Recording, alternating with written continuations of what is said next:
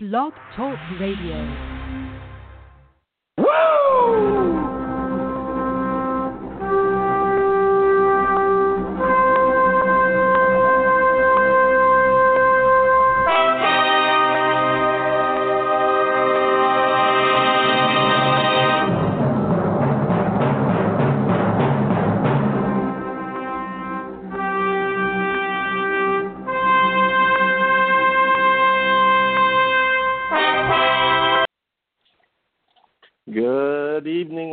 Gentlemen, and welcome to a live edition of Weigh In Sports Talk. I'm your host, Brian Tarvin.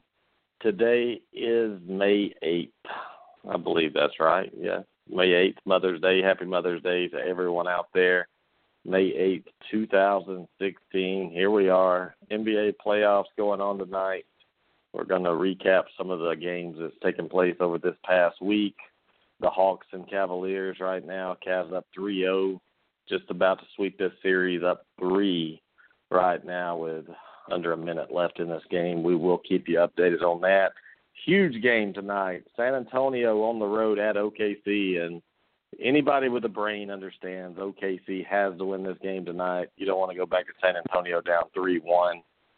But as we'll discuss later, OKC had their chance in Game 3. You don't lose Game 3 coming back home after stealing one on the road, so I think this series may be over quicker than people think. San Antonio just looks like the better team. We'll talk about that later. Golden State finally dropped the game on the road without Curry. Can they win a game on the road in Portland without it? Another thing we'll discuss. In the college football world, Ole Miss in some deep trouble, as you all know. We're going to discuss the possible probation that's heading their way. Not only that in college football, but new stories around the Jerry Sandusky, Joe Paterno tenure at Penn State. What's happened? I mean, I'm so sick right now, and I want people to call in and give their opinion on this, because I'm going to say something tonight that you won't hear on ESPN. You won't hear talked about on Fox or CBS. You're going to hear it right here on Blog Talk Radio, Weigh In Sports Talk. So we talk the truth here. We can talk the truth. We're not going to slander anybody. We're not going to talk stuff that we're not sure about, but we're going to give you the honest truth of what we think is going to happen. And right now, Atlanta down 1 with 12 seconds left. Looks like they're out of timeout, so they've got to roll it. 8 seconds left. I don't know what they're waiting on, but straight at the goal, gets in a jump ball situation with LeBron James with 2.8 seconds. Wow, 199 Cleveland right now. It doesn't look like this kid can win a jump ball over LeBron James. He's about a foot taller, but just hesitant. Not a very aggressive move to the goal. He went to the goal. He stopped. He turned. And once you turn, it's a clear path for a jump ball or a turnover. So bad decision by Atlanta. Probably pissed away one of their timeouts earlier in the game that they wish they'd have had back to set up a play. But 2.8 seconds right now. We'll go live right here into Atlanta, since we are in Atlanta. Jump ball situation, 2.8 seconds. Doesn't look good for the Hawks right now. But anything can happen in the NBA, right? But I'm guessing Cleveland's going to end up winning this series 4-0, and I don't know if they're going to lose a game in these playoffs until they reach the finals. This Cleveland team has just really impressed me during the playoffs. A whole new caliber team. Here's the jump ball. Actually, it's knocked out by the three-pointer by Atlanta. No good. Ball game is over. He should have let it go. Went out of bounds right there. But Cleveland with a 4-0 sweep of the Atlanta Hawks. And one of our topics tonight is Atlanta sports, Georgia sports, the most disappointing teams you'll ever see, and whether it be baseball, football, basketball, just such a disappointing sports city. I live in Atlanta right now, and I'm from Alabama originally, but I'm just so glad that my teams are not one of these teams. Oh, just watching them just pains me. 4-0 sweep. You can't even win one game in the playoffs. And Cleveland's good, don't get me wrong. They're playing a lot better but what a terrible game by the Hawks. It's every game they played besides game 2. They They blew leads in. They had it in the second half, and they just choked it away every game. Game two, nothing you can do. They just shot the lights out of Cleveland with 18 threes. But that's one thing we're going to discuss tonight, looking forward in the future. This Cleveland team looks so much different than last year's finals team that lost in 6 games to Golden State. And they look different than the regular season. LeBron, 21 points, 10 rebounds, 9 assists. I mean, when you have Irving back, you have Kevin Love, you have some of these bench players are stepping up, knocking down threes. It's going to be hard to beat Cleveland, and one of the reasons is because they play defense. Cleveland is actually one of those teams that actually can defend, and LeBron James looks like a man on a mission right now. He's not taking over games. He's trying to get other people involved, and when he needs to, he'll take it over. But now this team is kind of aged a little bit, a little banged up maybe a little bit. They get to sit here and wait on the Toronto Raptors and the Miami Heat, which just went to game 3, and Toronto took it to go up 2-1. I'm looking at a 7-game series in that one. So there's 4 more games that I think the Cavs are going to get to rest before they play Miami or Toronto, and neither one of those teams can come close to LeBron James and this Cleveland team. So look for another sweep possibly in that series. You know, America wants to see Miami versus the Cavs in the Eastern Conference Finals, but I don't know if it's going to happen. I think Toronto is just a little better. Neither one of them are great. Both of them are pretty good, but none of them can match up to Cleveland right now. Cleveland actually has a shot to win the whole thing. That's how good Cleveland is, and when they're hot, you can't beat them. And they've been hot for 8 games in a row. They're 8-0 in the playoffs. They just look like a totally different team. They go on the road. They take care of business. They have that.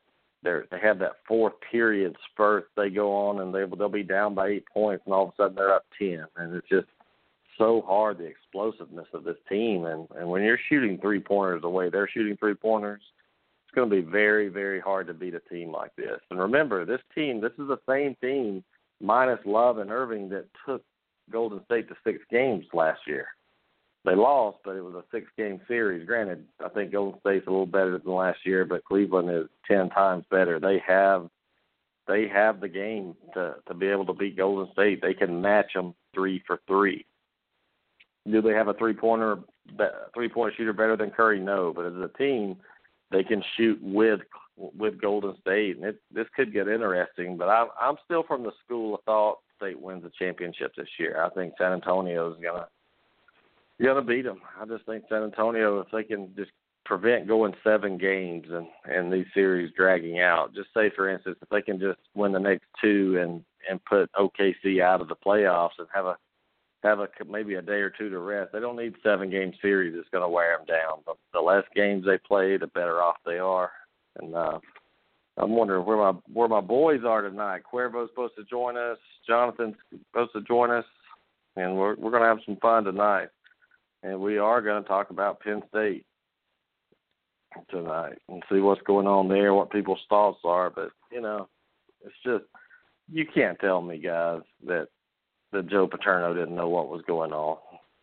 And my thoughts are, if you knew what was going on and you didn't do anything about it, could it possibly be that you were in on it?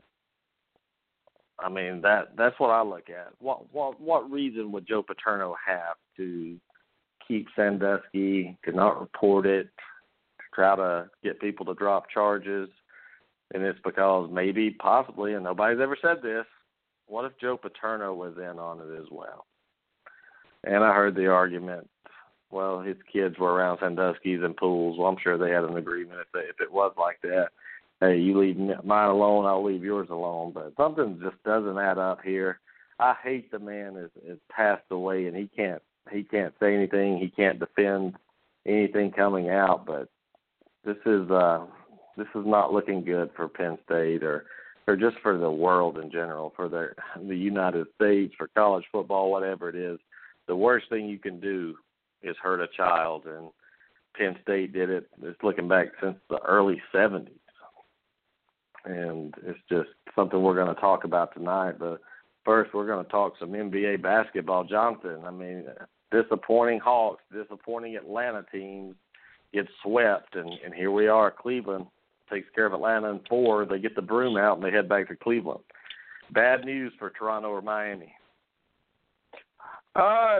It's bad news for both of them, especially since both those teams are looking at injuries right now. Cleveland gets to rest up a little bit. They looked really good against Atlanta. And let's be honest, if you expected anything different in that series, you were hoping against hope.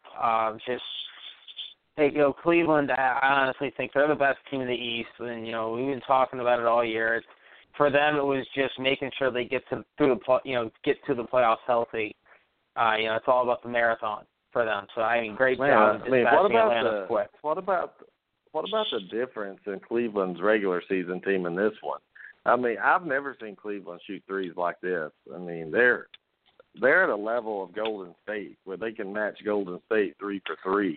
And it's a team effort. This is not just one or two guys. This is an entire team. Kevin Love, does he ever miss a three-pointer? It's just like, where did he come from? It's like last year they didn't have Kevin Love. They didn't have Irving. Now they have these guys, and the role players for Cleveland. I think Cleveland has a legitimate shot to win the NBA championship this year if they keep it up. Am I crazy for saying that? No, of course there's always a chance that they could win the whole shebang. I think they're a very good team. You're right. We did not see Kyrie or Kevin in the playoffs last year, so we don't really have a true judge of how good that team could have been. We saw them take Golden State to 6 without those guys. Looking at it, this is the Kevin Love we saw in Minnesota. And this is what we were waiting for, was the Kevin Love in Minnesota that shot threes, that could post, could sit there at the line and just drill them all day. This is what they bought. This is what they traded for. So that, I'm very, I'm not surprised, if you will, that this is what we're getting, but it is definitely a benefit that I think a lot of people have given up on. You think the Heat will lose on purpose so they don't have to go to Cleveland? Oh, hell. And remind their fans how, because, look, Miami's a decent little team. Cleveland will sweep them, too. I think Atlanta is probably a little better than Miami, to be honest with you. Atlanta didn't play terrible in this series, Johnson. That game two, besides that, Cleveland shot the lights out. Atlanta's been competitive in 3 out of those 4 games, and it's the LeBron factor. They don't have the stars able to carry them like Cleveland, they don't have that star, that go-to player like LeBron. And, man, if you're a Cleveland fan right now, you're excited. If you're an Atlanta fan right now, guess what? It's back to work tomorrow. Nothing changes. Nobody's going to talk about it anymore. The media here will blow smoke up every Atlanta person's butt, tell them how great they are. It's okay to be a loser. It's okay because they're used to it. And what are your? That's a difference, isn't it? The depth of the bench, that's one, but they don't have that superstar like Cleveland has. Atlanta doesn't really have a true go-to scorer that can shoot from everywhere. Now, somebody like Dennis Schroeder, could have become that guy? Yeah, he definitely has potential. Losing Damari Carroll was obviously huge, and it's one of those things where Joe Johnson, as much as it seemed like he was such a burden on the team, he would have been really good for them in this series, at least Joe Johnson a couple years ago, not Joe Johnson now, who is a shell of himself.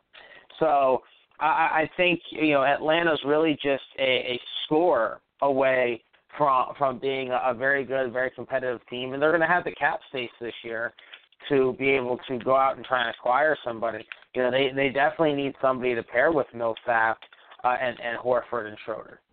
Yeah, true. True that. San Antonio tonight, Jonathan. I think I'm going to be eating a McDonald's quarter-pound cheeseburger tonight during the show.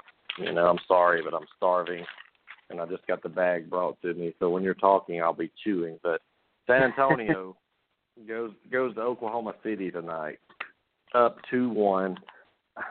I was very disappointed with OKC's performance in Game 3. You still won on the road in San Antonio in Game 2, and you lose. You can't lose that Game 3, can you, Jonathan? You just can't give up home court advantage that easy. And I think San Antonio won the series the other night.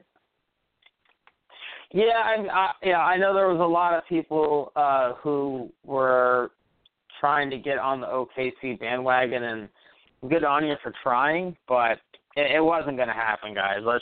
Let's be honest. San Antonio was just too good of a team. You know, after Game 2, everybody thought blood in the water. Wrong. You know, this San Antonio team, they're built. You know, they can lose a game or two, and they're not gonna sweat. And that's one of the best things about them is that they're so composed, and they're led by veterans who have been there, and they've won multiple titles. I mean, Tim Duncan has won numerous titles. You know, for him to lose one game in a series is nothing. You know, he's been in 6- and 7-game series numerous times. So I honestly think that this series is over. It has been over. I thought it was over when it started. San Antonio is a very good team. I think they're a better team than OKC. OKC, they really are going to have to not only hard sell Durant on that this team's going to get better, but they actually have to make this team better. Because it's kind of been, all right, we have Kevin, Russell, Ibaka, and then we'll figure everything else out. Well, they obviously need something. They need more bench. They need something else. Because this is not working. It's been year after year where this is not working. Yeah, Sonny Clark, he had OKC winning it all. And one of my concerns was just that depth of the team, the bench. But, I mean, OKC, are they talented enough to get hot and win a series? Yeah, they could beat San Antonio. Will they? No. And I think people are going to fall trap tonight picking OKC at home because they've got to win 1 out of 2 there. But I think San Antonio could win tonight. And if they do, Game 5's over. OKC's done. And then San Antonio is going to get maybe a day or two to rest. I don't know, depending on how Golden State and Portland does. But Durant, this OKC team, they seem soft to me, Jonathan. They just don't seem tough like San Antonio. I could agree with that. I do think there is that debate of whether they're not only mentally tough, but physically it's kind of like the Clippers where it's a lot of loudmouth and wannabe tough guys, and I hate to say things like this, but when push comes to shove, they tend to find the nearest corner and hang out. So, as talented as Durant, Westbrook are, if Ibaka is not a dominant physical presence in the paint, they're going to struggle, and they've been trying to move him outside and get him, shooting threes and taking the long-range twos, and I think you need to leave him in the middle and let him be a defensive presence. Either that or go get somebody who will be. Kanter won't be, and now everybody looks at Kanter and says, he might have been drafted too high, things that, well, here's the thing with Enes Kanter. He's still growing, and everybody forgets that he essentially took a year off because he couldn't play for Kentucky because the NCAA with their stupid rules. So Kanter's still growing and maturing as a player. So do I think he can have a good long career? Yes, but I don't think he's a big physical defensive center. So they really need to leave Ibaka in there for the defense and for the physicality, or they need to go find somebody to do that for them. I mean, one of the guys who was great at doing that was Maurice Evans, who a lot of people don't remember all too well, but a lot of players do because he was one of the most hated guys in the league because he just played hard. He pulled down 15 rebounds, scored 2 points, and commit 6 fouls. And 4 of those fouls are going to be hard fouls. And that's what OKC needs, is a guy like that. Could you imagine if Kanter had played at Kentucky? You just hand him that national championship. Yeah, I agree. I mean, I think the NCAA kind of stole one from them with Kanter not being able to play there. He's really, really progressed well this year. It's been fun watching him play because you see him getting better. And he was definitely a piece that I feel like OKC needed. And at this point, though, he might be better served coming off the bench for them and providing them offense there than kind of playing a lot of these minutes with Durant, Westbrook. And I think that that is something that Billy Donovan, of course, in his first year as a head coach in the NBA, is starting to find out that your best 5 guys can't always play together like in college. Yeah, that's when you're picking this series, you should have picked it on coaches sometimes. You look, is Billy Donovan capable of beating Popovich? I mean, think about that. Billy Donovan, Gregg Popovich. Mm-hmm. Not a chance, man. I mean, not a chance. But I'm disappointed in Ibaka. I'm disappointed in Westbrook. That guy just is a ball hog. I think Durant's out after this year. I think he leaves OKC. What do you think? I'm intrigued to see what Durant does, because obviously there's the rumors he could go to L.A., he can go to Washington, he can go to Boston.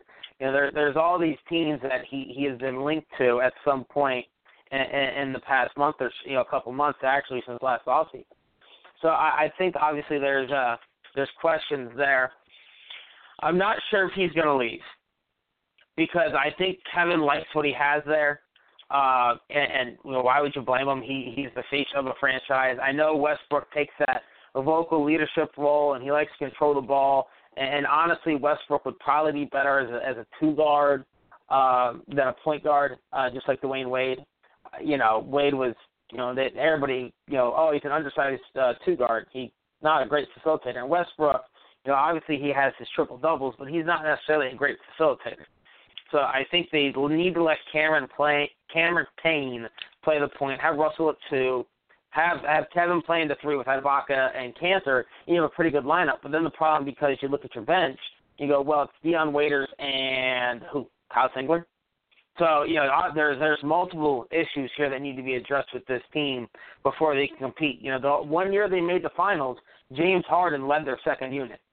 You know, and that right there says a lot, because of how good James Harden is offensively, and he was leading their second unit when they made the finals.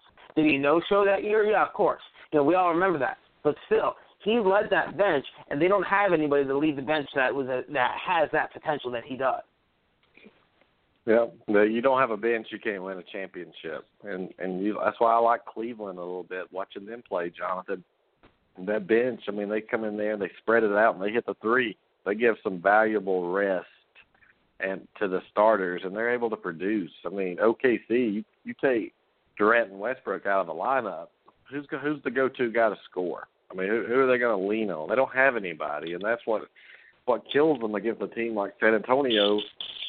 With the wisdom those players have, they may be a little older, but they're wise, they're deep, and they're not going to let two people beat them, are they? No, I mean, you saw how they played them, and essentially it was, all right, so we can shut down one or the other, we can shut down four, leave one. And San Antonio says, well, dude, screw it. You know what, we're just going to play defense and see if anybody can get hot against us. We're going to force them to shoot. We're not going to let them get the easy shot. You know, San Antonio does a great job of switching on defense, and it's a defense that gave Golden State fits this year. You know, we watched that a couple times where they started switching on them, and it just threw Golden State's offense out of whack. So I think San Antonio defensively is, at this point, not a good match for OKC. Now, maybe next year when Parker and Duncan and Ginobili, the chances of all three of them retiring, there's a chance. But we have to remember, San Antonio is a beast that can sustain the long term as long as Pop's there. Yeah, and Popovich, he may retire too. He may just say, you know what, all my team's leaving.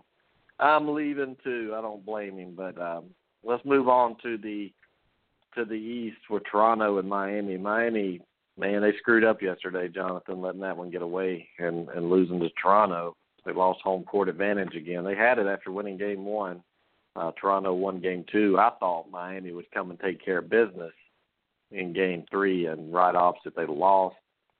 Is that the game that decided the series, really? Did game three decide Toronto and Miami? I don't know if Miami can come back from this mentally. We'll see. I think not having Bosh in that lineup. I mean, they're a pretty good team, but I think Toronto's starting to get hot. That's the team that I was expecting to show up, and I know Cuervo had Indiana beating them, but I expect Toronto to be there against Cleveland in the finals. Do you see any way Miami comes back and takes this series? If so, how? Well, if Miami come back and the reason why Miami went into a funk yesterday was because, you know, Whiteside got knocked out of the game. He has an MCL sprain day-to-day. That's a huge injury, because without him, they're very vulnerable in the paint. So they need Whiteside to come back. You know, if he comes back, I think they have a shot. You know, Miami also has this little cloud hanging over him named Chris Bosh, because he wants to come back and play, and the team's like, no. You know, we've made it this far without you. We want to see what we can do. You know, and not for nothing, but your injury was kind of serious. You know, life-threatening. Could have died. You know, we're trying to give you as much time as possible to make sure, you know, you'll live past, you know, next month. You know, the last thing we're going to do now is trying to experiment and getting you back into the lineup now. So Bosch just needs to sit back. Him and his wife need to go ahead and just cool it right now with their whole social media outburst. It's getting kind of ridiculous. But I think there's a chance Miami can come back in this series. They're a very good team. Yeah. You know, they got here. Yeah, they are. And they have a superstar where, you know, I'm sorry, Toronto, to me, they don't have a superstar, Jonathan. And Dwayne Wade is known for big game. You know, you saw it every series he plays. It comes to game 7. Here comes Dwayne Wade, and that kid from Duke, what's his name? The rookie, what's his name? I can't believe I didn't write this down. You know, Justice Winslow. Yeah, I mean he's capable of coming in and providing some great minutes, and if he can get going, if they can somehow get him going, not scoring wise as much, just involved in the game, I think they'll have a shot. But you're right, losing their big man really hurt, but. Bosch coming back right now, I think would only distract the team. Really, I think they would be worried more about his health and everything. And plus, he's got to be rusty. You know, it's not like you just. You know, I'll give you an example. I'm over the shave. I thought I could outrun my 16-year-old nephew that plays football yesterday in a 50-yard dash. Well, I'm a little rusty. I barely can walk today now. So I'm sure Chris Bosch comes off the bench and goes up the court for a period. How do you think he's going to look? Oh, I think he's going to look rusty. I think he's going to have a hard time with it. I mean, and all athletes will say the same thing. There's a difference between being in shape and being in game shape. And there's no way Bosch is in game shape right now. I mean, he's been sidelined for a while now. You know, obviously he has the health issues with the blood clots and everything to where he's not necessarily physically fit in that aspect because he's just trying to make sure he can walk around and be a little active and live. So I think as far as it goes with Chris, I think, you know, he, you know, I keep saying I think, but you know, I really believe that he does need to take this time off and make sure that he is 100% healthy for next year because he's got 4 more years on this contract. He's definitely got to make sure he can play out that. Not only that, but make sure he can, you know, continue to live a good life. You know, he needs to put this whole let's play now in the back seat and make sure he's ready to go all the way. You know, you cannot rush back from something like this. Now, is there going to be a situation where he might try and force a trade out of Miami? Possibly. You know, and the problem is that because of this injury, his trade value has gone down. So at the end of the, you know, Bosch needs to realize that he's stuck with Miami and needs to just listen to Pat Riley, who's got plenty of rings on his hands, you know, to be able to tell him, look, Chris, just sit out. Just hold off. You know, I mean, obviously you hate losing another prime year away, but, you know, it is what it is, Chris. You're going to win anyway, Chris. I mean, you're not going to win the final. You're not going to win the East, and you're probably definitely not going to win the championship. So just heal up, man. I mean, go home, take an early vacation. But some sad news to report in football, John. Remember the kid, Greg Bryant, that played for Notre Dame? He's now U.S. quarterback, declared brain dead one day after he was shot in his car in South Florida. Man, that's some sad, tragic news right there. Definitely, it's a real shame what happened to Bryant. Obviously, you know, condolences to his family and everybody involved in that situation. You know, they found him. I just had to bring that up. I just. Finding somebody in their car the way they did with him, and it's tough, you know. And I wish nothing but the best for his family. And a very, very, very tough situation. I could not imagine what they're going through. There's some tough news in Florida State right now. I mean, Mario Pender dismissed for domestic battery again. Mm-hmm. Great job, Jimbo. Great job getting rid of this crap. So I know as a Florida State fan, you're disappointed it happened, Jonathan, but you got to be happy with your coach for saying enough. You know? Yeah, very disappointed that it happened. It obviously brings negative attention to the program. I actually got to know Mario in high school. It's a real shame that this incident happened. Now, there was the thing with Mario was that's the kid who punctured his lung last year, and he had to take spring off to focus on his academics. Because obviously, when you have a punctured lung, school kind of comes second to trying to make sure you can live. So there was always going to be the question with him on whether or not he was actually going to be able to play at all this year, and he's a redshirt senior. That was going to be it. So the roster crunch was coming. There was an idea that he was going to get medically DQ'd, if not academically DQ'd, going into the year. So losing him off the team, while it's not a negative, it's definitely a negative that his dismissal brought this kind of negative attention to the school. But also Jimbo, and this is really a policy, university policy. If you are charged with a felony, you're donezo with Florida State. So it was good to see that there was no trying kickback or fight to keep him on the roster like you might see at some other schools. It was just get out of here, we're done. And that obviously is a positive and puts Jimbo in a really good light. And you're listening to Weigh In Sports Live. 647-165-564 if you'd like to join in. We're going to talk about Nick Saban in a moment. I've listened to him in a leader cast this past Friday, and we'll talk about what he did. But, Jonathan, Ole Miss's Hugh Freeze is stunned by Laramie Tunsil's comment. We'll never go investigate. Are you kidding me right now, Hugh Freeze? Jonathan, Hugh Freeze is the head coach at Mississippi, right? Ole Miss. I mean, small town. Mm-hmm. Do you think Hugh Freeze knew that Tunsil was getting paid a little bit of money? Come on. I was shocked at everyone else. Yeah, I'm sure you were shocked that he actually said that on TV. I'm shocked that he come on. I mean, Ole Miss was already under investigation going into this. What do you think happened? Is Hugh Freeze lying? Is he just trying to protect his school, his job? I think his job could be in jeopardy. Well, here's the problem. For Hugh Freeze to say he doesn't know, from what I gathered from these text messages and everything, he was having these conversations by Tunsil where he was having with the assistant on the defensive staff and then the athletic director. You're going to tell me Hugh Freeze don't know. Okay, if what was alleged to happen did happen, Hugh Freeze knew. There's no way he did not know this. You cannot tell me that you have no temperature on your athletic directors or on your assistant coaches. That right there is a bold-faced lie. Now, here's the bigger issue with Tunsil. There has been rumors since his recruitment that Laramie Tunsil was getting paid to go to Ole Miss. That has been the thing for the longest time, and now those rumors have been validated by him saying so. With Ole Miss, I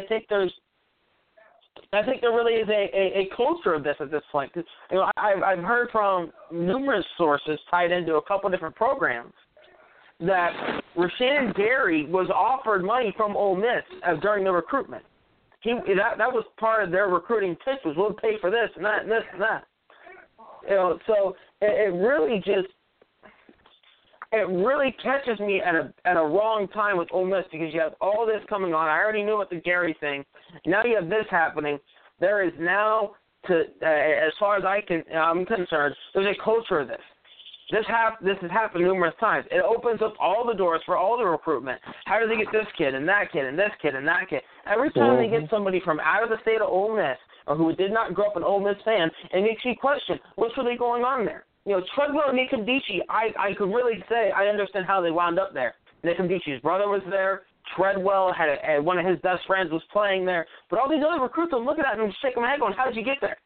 How did you wind up at this school? This is definitely an institutional problem that and I think Ole Miss is going to face some severe sanctions. Hugh Freeze might get named the show cause and lose his job, considering he was the hot coach. Everybody wanted him at one point. Everybody thought he was leaving Ole Miss, and now he might get left out in the middle of the dirt.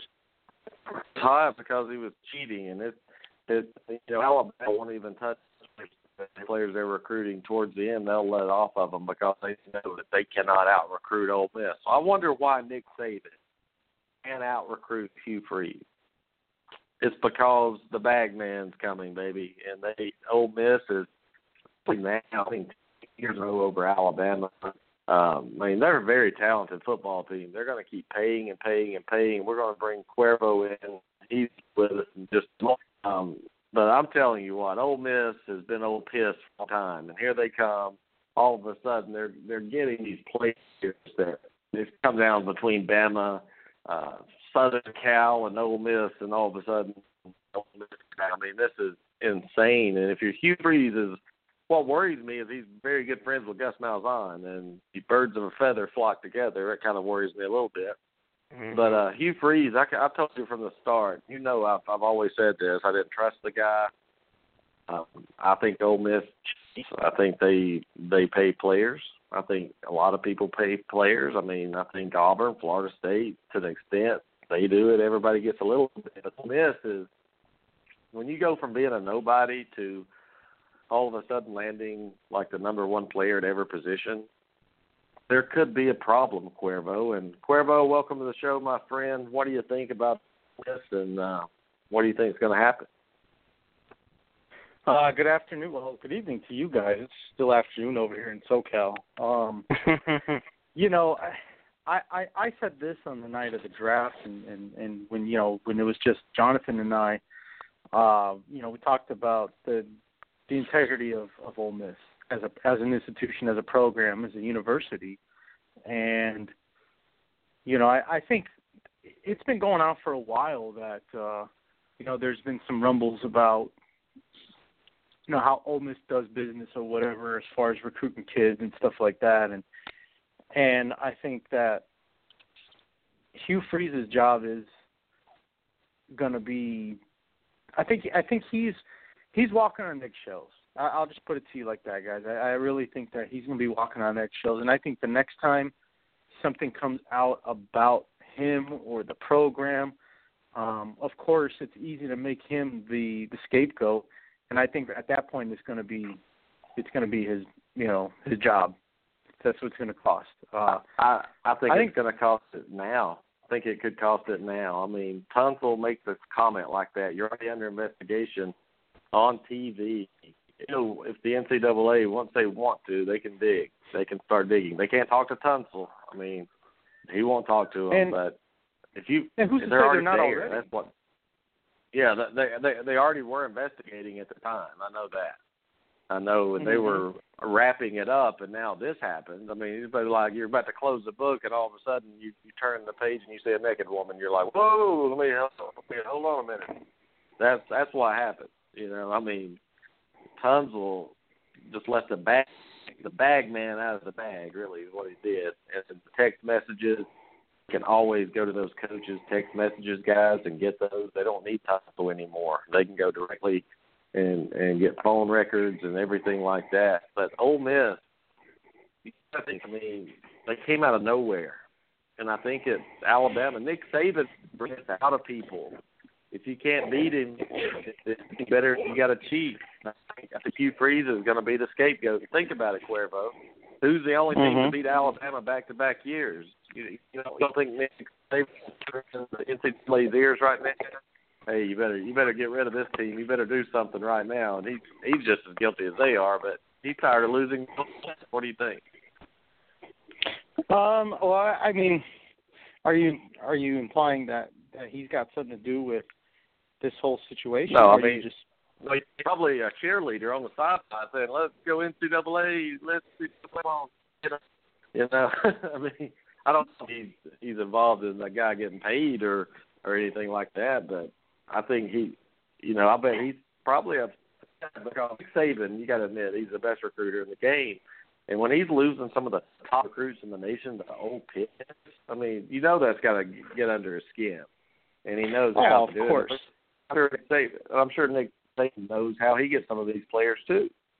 Both of them are, I mean, the problem is Saban can't tell him because he does the exact same thing. Mm-hmm. Oh, yeah. And I mean, we can talk about all the major programs in college football and how they do things. And, I mean, I think we've said it before. I think that, you know, all these programs that are successful, they don't do it 100% squeaky clean. Let's just call a spade, guys. None of these programs are 100% clean, and if they are, then they're not as successful as LSU and Alabama and Ohio State and Florida State, you know, and all those programs. There are programs that probably do things, quote unquote, the right way, and they're squeaky clean. But I'm telling you, those are the 7 and 5 and maybe the 8 and 4 teams that are doing things the way you're supposed to. Well, I mean, you see Florida State; they've been good all the time. So when they have a good couple of years, nobody cares. Auburn, we know every 3 years come out of nowhere. It's okay, you know. The camp, besides the camp do thing, everybody thinks, but you know, they're good. But when Ole Miss comes out and they're getting players like this, and they're beating Alabama. I mean, Kim Deachy's one of the biggest freaks I've ever seen. You know, I mean, how do they get him there? I know John says he sees how they can do it. I don't. It's Ole Miss. Hugh Freeze. I just don't understand it. But that's what gets your eye when anything jumps off the radar at you. If so let me give you a team right here. If Wisconsin runs the table and goes undefeated this year, or Purdue or somebody like Oklahoma State runs the table and wins the championship, something happens. I mean, it's not like that they're good consistently. All of a sudden they just cheated and something happened. Maybe got a couple players, something's going on under the table. That gets your attention. Ole Miss, regardless, they haven't won an SEC championship. They haven't played for the SEC championship. They haven't won a national championship. But what they've done is two things. They have taken recruits away from Alabama, and they have beaten Alabama. That's a no-no, Jonathan. You don't do that to Nick Saban and live to tell about it. No, you're right. I mean, that's kind of their downfall here. Don't think, you know, Saban wasn't one of the guys who's like, hey, you know, nudging the NCAA, hey, you might want to take a look at what's going on over there. Yeah, I mean, I'm pretty sure it happened numerous times. So, hey, looking at it, you know, unless you're in a recruiting hotbed, so unless you're in, like, Texas or California or Florida, where there's a lot of recruits. Georgia. You just have kids staying home. You Georgia's know, if you just have well, none of their kids stay home.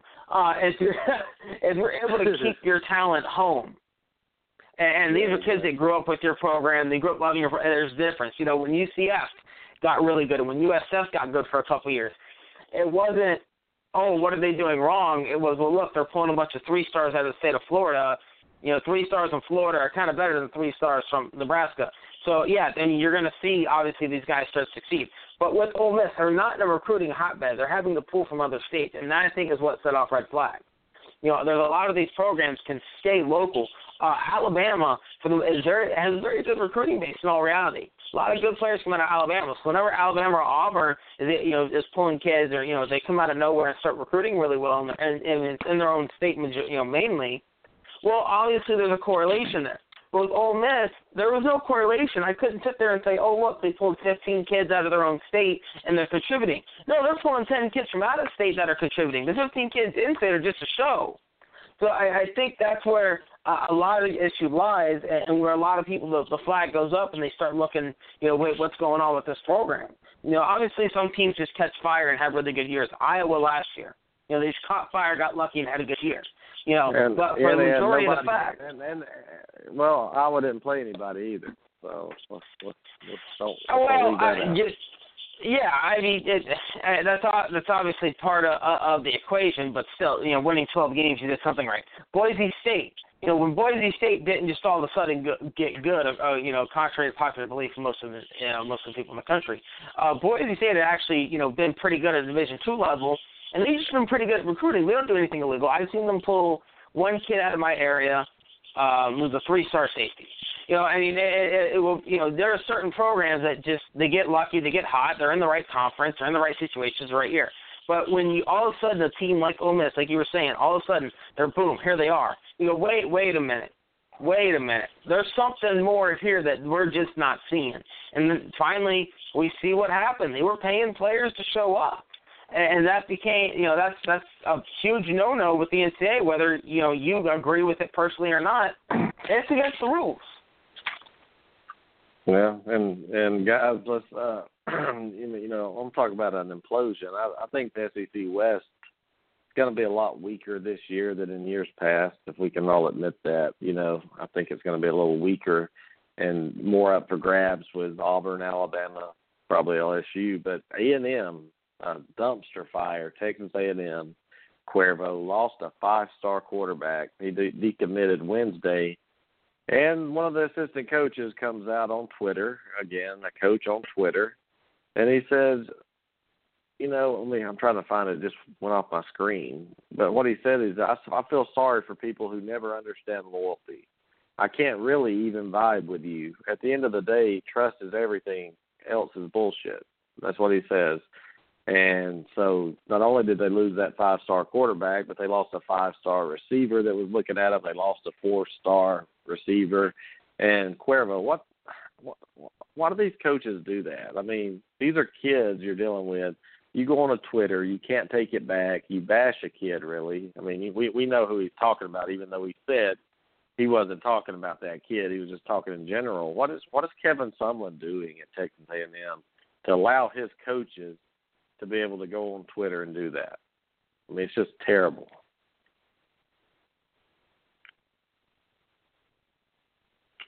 Are you there, Cuervo?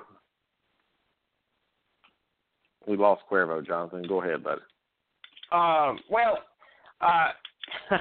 You know, there's a rule I live by as far as Twitter goes, and it's, if you're going to type something that you think there could be backlash to, don't hit send. No, and not something like, oh, I think this team's better than that team. No, I mean something of that magnitude that he sent out. Obviously, there was going to be some negativity attached to it.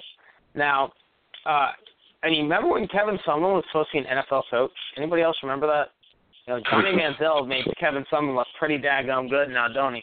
So I think that with Texas A&M, they might be better off. I know they had to wait a year because they didn't want to pay the huge buyout for this year.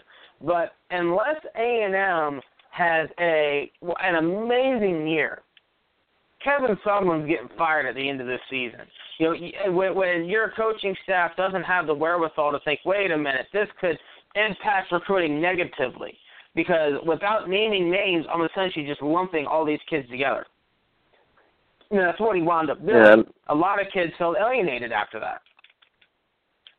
And plus, A&M, Jonathan, what has Kevin Sumlin done to improve the defense? Yeah, he made a hire, but that team's soft. They can't run the football in the SEC.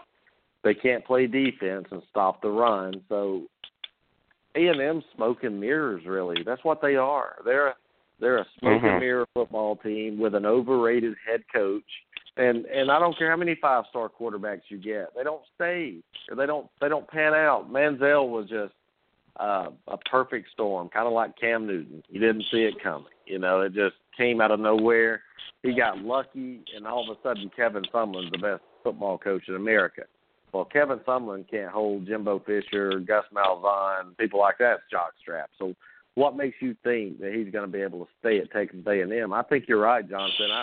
Unless he wins the SEC this year, SEC West, I can still see, 7-5. You think 6-6 type year? I think they play UCLA the first game of the season. I think he's gone. I don't think you can do that, man. I don't think you can lose control of your program like that and just have the talent they have and not produce. A&M's a lucrative job, Jonathan. A lot of coaches would kill to have that job, wouldn't they? They would. It's a great recruiting hotbed. It's an SEC school, which obviously has its own prestige, no matter how you feel about that conference. You know, A&M is a great location for any coach. And from the look of it, someone's going to botch it. And the unfortunate reality is it could set that program back a couple years. You know, and this is a program that we all thought was going to be on the rise. You know, after Johnny Manziel, and they had that hot start the year after, and it just all came crashing down. And I honestly, looking at it, you know, you're looking for warning signs. You're sitting there going, whoa, you know, what led us to believe? And you're like, well, there was really nothing there that said this was going to happen. You know, so it was all smoke and mirrors. Yeah, I agree. I think it was all smoke and mirrors. The more you look at it, the more you sit there and question that what they were actually good, because they never, outside of Johnny Manziel, they haven't been good. They haven't been able to retain talent. They haven't been putting talent in the pros. You know, and what we have noticed is that there has been an issue with some of their players as far as having control over themselves. You know, we've had those issues with Mike Evans and Johnny Manziel's pros, where you've seen maturity issues. You know, you've seen the issues with our offensive linemen where everybody says they were so good, blah, blah, blah, and they haven't really been that good. So I think that there is something there to the fact that that system is all flash, it's all smoke and mirrors, it makes everybody look better. But at the end of the day, it doesn't work. And defensively, nothing's worked. And this is defensively, they have not been good. They have Myles Garrett, who is insanely talented. There's no doubt about it, and nothing else. Yep, you're right. Jonathan, is there something? Is your TV on or something? No, I had people talking in the background. Okay. They're gone now. I thought it was TV. Yeah, knock them out, man. Knock them out. But, you know, over a 12-game season, you can't – if you can't run the football or stop the run, you're not – you're going to win some games because you're hot that day. You know, you got some good athletes. Yeah, but you're not going to be able to beat the LSU teams, Auburn, Alabama, teams that are physical at the point of attack. That's where they struggle. If I had Myles Garrett on my team, nobody would get a point. That's how good that guy is. But let's look at the list of top 25 coaches, and you tell me if they're overrated or underrated, okay? Mm-hmm. All right, 25, Bobby Petrino, Louisville. As much as I don't like that man, that makes sense. Rich Rodriguez, 24. No, he can. He can only play in certain conferences.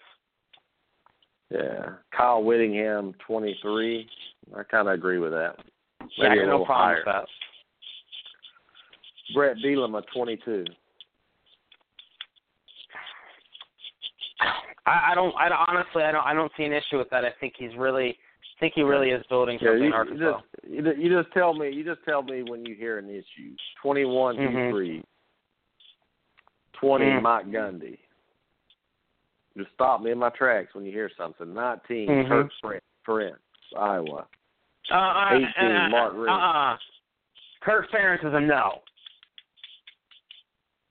Okay, he went all the way from 36 to 19 from last year.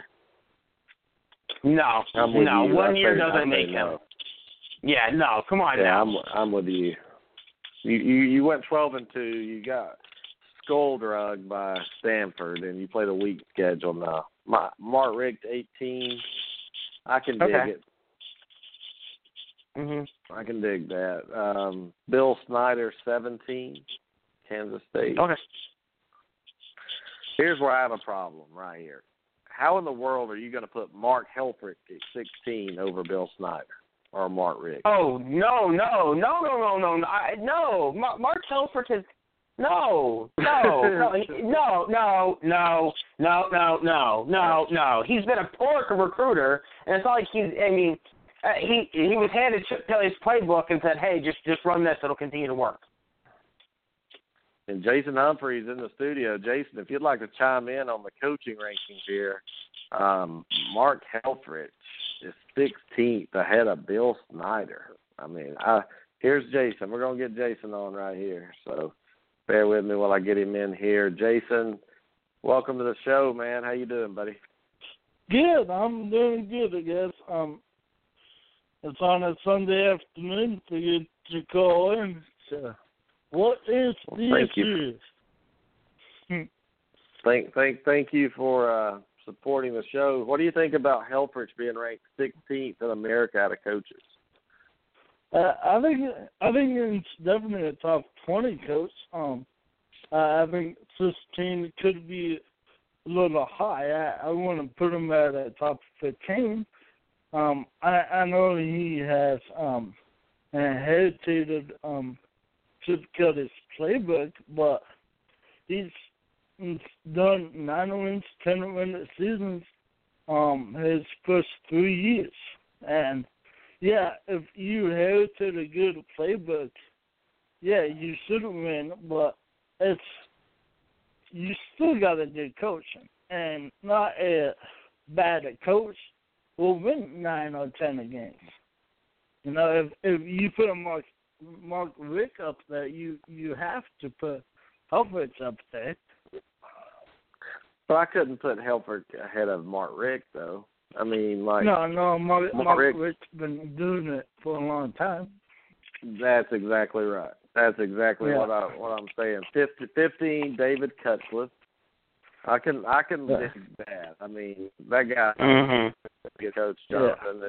Cuervo's back on with me. Y'all stop me if I say a name in a ranking that you don't agree with. So whoever, just yell it out.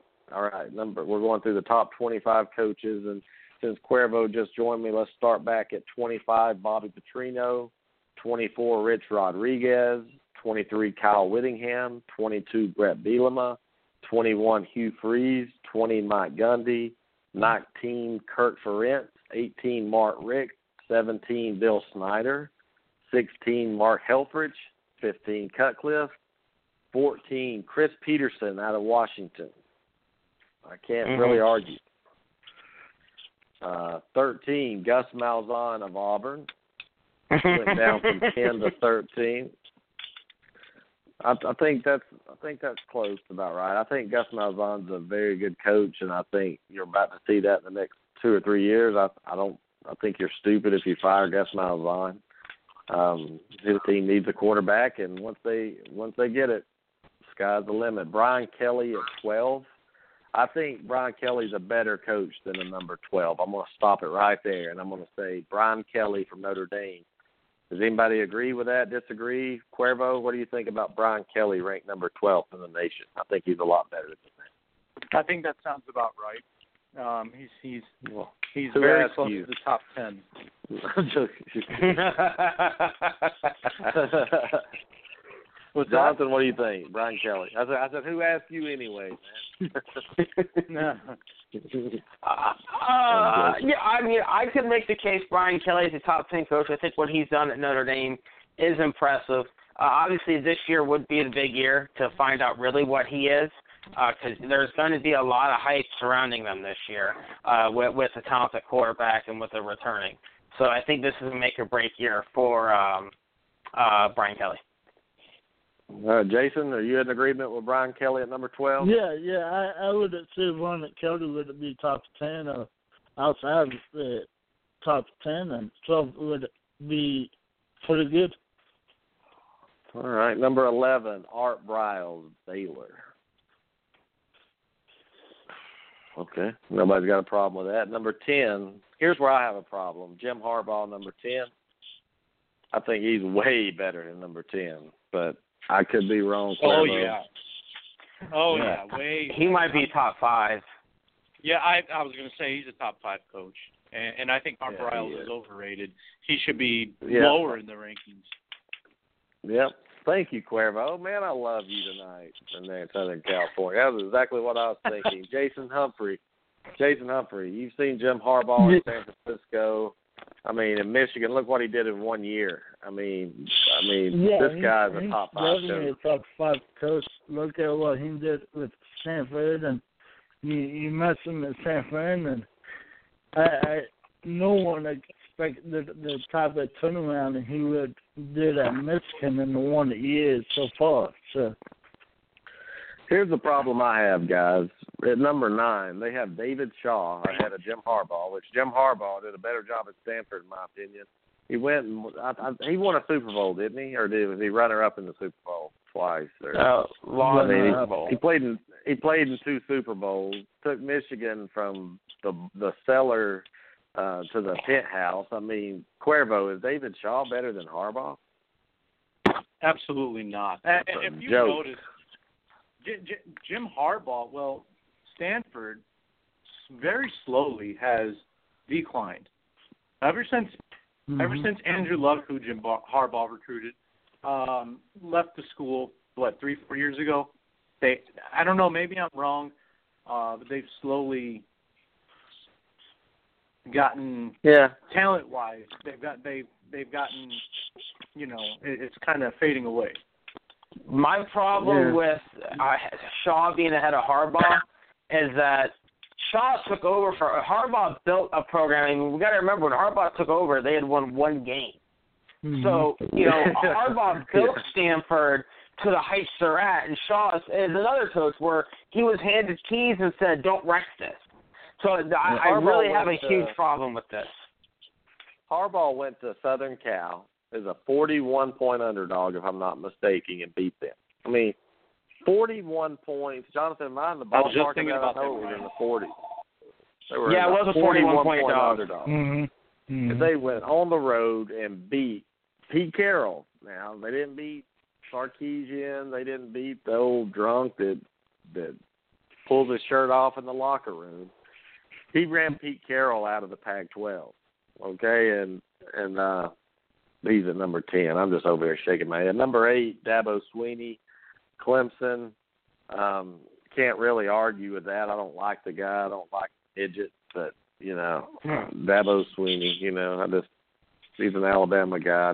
I don't like him, but I can't really argue. He's consistently doing a good job at Clemson. And Jonathan, you're an ACC guy. You probably agree with that, don't you? I don't think he's better than Jim Harbaugh, but if you say he's the 8th best coach in the country, you can't really argue with that too much. I agree. He's done a really good job of building Clemson up and trying to maintain a high level of success. Got a lot of respect for Dabo as a head coach right now. And forgive me for my midget comment. I do like midgets, just I don't like Dabo Swinney. Les Miles at 7. This is where I have a problem. Les Miles is not a top 50 coach, Cuervo. He's sitting over here number 7. Stop it, Brian. Stop it. He's not. He's a terrible coach. If anybody with a brain cell had been at LSU for the last 10 years, they'd have won 7 national championships. But because of Les Miles is there, they won 1. You think he's the 7th coach? I do. And you can't really – he ran into Nick Saban and Gus Malzahn. You know what I mean? Like, well, Malzahn for 1 year. But, Saban goes – because think about it. Before Saban was back in college and at Bama, I mean, LSU was running the SEC West. So, and, Once Saban came back, he's like, no, these are my cookies. Like he took them from Les Miles, and he hasn't gotten them back since. So, that I think what LSU does year in and year out kind of gets overlooked. I mean, as strong as the SEC West is, I think they kind of get a little overlooked by the success that Bama has and what Auburn's had and. And even what A&M has done. I mean, the whole division is dominant. So, but I mean, Les Miles. I mean, he recruits some good talent. I don't disagree with the top 7 at all. I'm gonna tell you somebody in the top 25 that's not there that I think should be, and y'all may laugh at me, but I think Dan Mullen's the top 25 coach in the country. You gotta remember where he's bias. SEC bias. Okay. Number 6, Jimbo Fisher out of Florida State. Obviously, I have a problem with that. I know he should be about 20. What do you think, Cuervo? Wow. I don't even think you talk about a guy that's not top 50. That's Jimbo. Both of you can tell me. Suck it. Both of you can teasing you, Jonathan. I'm messing with you, Jonathan. Jason, is Jimbo Fisher overrated? He's top 35. Well, he does know how to cover up crimes in Tallahassee. I will tell you that. So we'll have to give him a couple of points. He's top 5. I think you love that. Mark D'Antonio, number 5. Mark D'Antonio, number 5. Ooh. No problem. No way. No problem. He's not that good, is he? No, absolutely not. I agree. They seriously have him ahead of Jim Harbaugh. They have him ahead of Les Miles. And they have him ahead of Gus. I don't know. Mm-hmm. I don't. Sonny Clark said. And Jimbo. Fisher is very overrated. Sonny said, Jonathan. I got something on D'Antonio. Sonny can go to hell. I don't even. Sonny, you can go to hell. Jonathan said. I don't think D'Antonio is better than Brian Kelly at Notre Dame. No, he does more with less. He does more with Iowa. He's a Kurt Ferentz, whatever the guy from Iowa. That's who he is. But look at what Michigan State's done the last 5 years. My bad, Jason. Go ahead. I'm sorry. I think D'Antonio is a Big Ten version of Mark Richt. What to do? Wins a lot of ballgames, but not that many common startups. Yeah, that's a great comparison. On one or two there. Yeah. Yeah. What's the biggest game D'Antonio's won? Probably Northwestern, but again, well, maybe Ohio State last year. I mean, my thing with D'Antonio is he tends to do more with less. They don't always get the 5-star recruits. Hell, they don't get a lot of 4-stars. Yeah. So it always impresses me when a coach can take a bunch of 2- and 3-star kids and build something productive. And I think D'Antonio's done a good job of that. Okay. Obviously, winning something big has weight. What does he have? Maybe one, maybe two Big Ten championships. The knock on him is when it matters most, they haven't exactly won it. Yeah, but I don't mind you saying he's a top 5 coach, but I have a problem when you say Jim Harbaugh. Jim Harbaugh's number 10. That's where I have a problem. Like Jim Harbaugh's probably top 3 in my opinion, not top 5. He could be top 2. And let's go down the list. Number 4, this guy's consistent. Let's admit, Bob Stoops for Oklahoma, big game Bob. He'll choke a lot of games. I mean, he can lose by 60 points in a bowl game. Cuervo will still be regarded as the number 4 coach of all time in America right now. Come on. Choking Bob. Stoops is better than Les. Stoops is better than Jimbo. You got to be kidding me. That's what they're saying. He got gifted one national title, and everybody's going to overrate him from here until the rest of the earth. Yeah, 13-2. He won 13-2 in a national championship game against Florida State. Mm-hmm. And I remember the North Bowl. He got gifted that game. You're right. He got gifted that. Mark Richt leaves right before the championship game. We're playing without an offensive coordinator, without our top receiver. So, of course, you have an advantage. Congratulations. You won the title. That's fine and dandy. How many times have they been in big bowl games and just busted? The USC game, 55-19. Mm-hmm. They got beat up by Tebow. They got beat up by Clemson this year. Time and time again, they robbed Auburn. They shouldn't have been in that game that year. Thank you. Because of the fraud, Bob Stoops. But here's the deal. He can win these games, guys, when it's the Sugar Bowl, when he's playing Bama after they lost the SEC, and he comes in there with a flash-in-the-pan quarterback nobody's ever seen footage of. Bob Stoops, to me, is not a top 4 coach in America. He would have had a lot more national championships under his belt had he been. That's just my opinion. Gene Chizik has just as many national championships as you, Big Game Bob. Okay? That's all I have to say on that one. Boom. Number 3, Jason Humphrey. Gary Patterson, number 3. I think he's a little overrated there, number 3. What do you think? Well, yeah, from TCU, he did a lot when TCU was in the Mountain West. But not so much since they have came over to the Big 12. Yeah. I know Sonny's a big Gary Patterson fan, Cuervo, but I think 3 is a little too high for that man. What do you think? Oh, you're way too high, and then no disrespect to TCU. I mean, they've done some good things the past 5, 6, 7 years, but. To say, again, I'm going back to Les. Like, to say he's better than Les, to say he's better, I'll even defend Bob Stoops on this one, which I think is way too high. I don't know if... no, Gary owns Bob. Well, maybe in one game, but you look at the body of work, and I don't see it with Gary. I don't. I mean, Right. What do you have? The Dotson this year. In the past few years, I mean, I can only maybe a handful of guys I would have to try and think about that he's produced into the NFL. But you know, isn't that what makes him that much better though? Is that he's, I mean, they're having these good seasons without having NFL quality guys. I mean, doesn't you know? Yeah, to me, that's very impressive. When he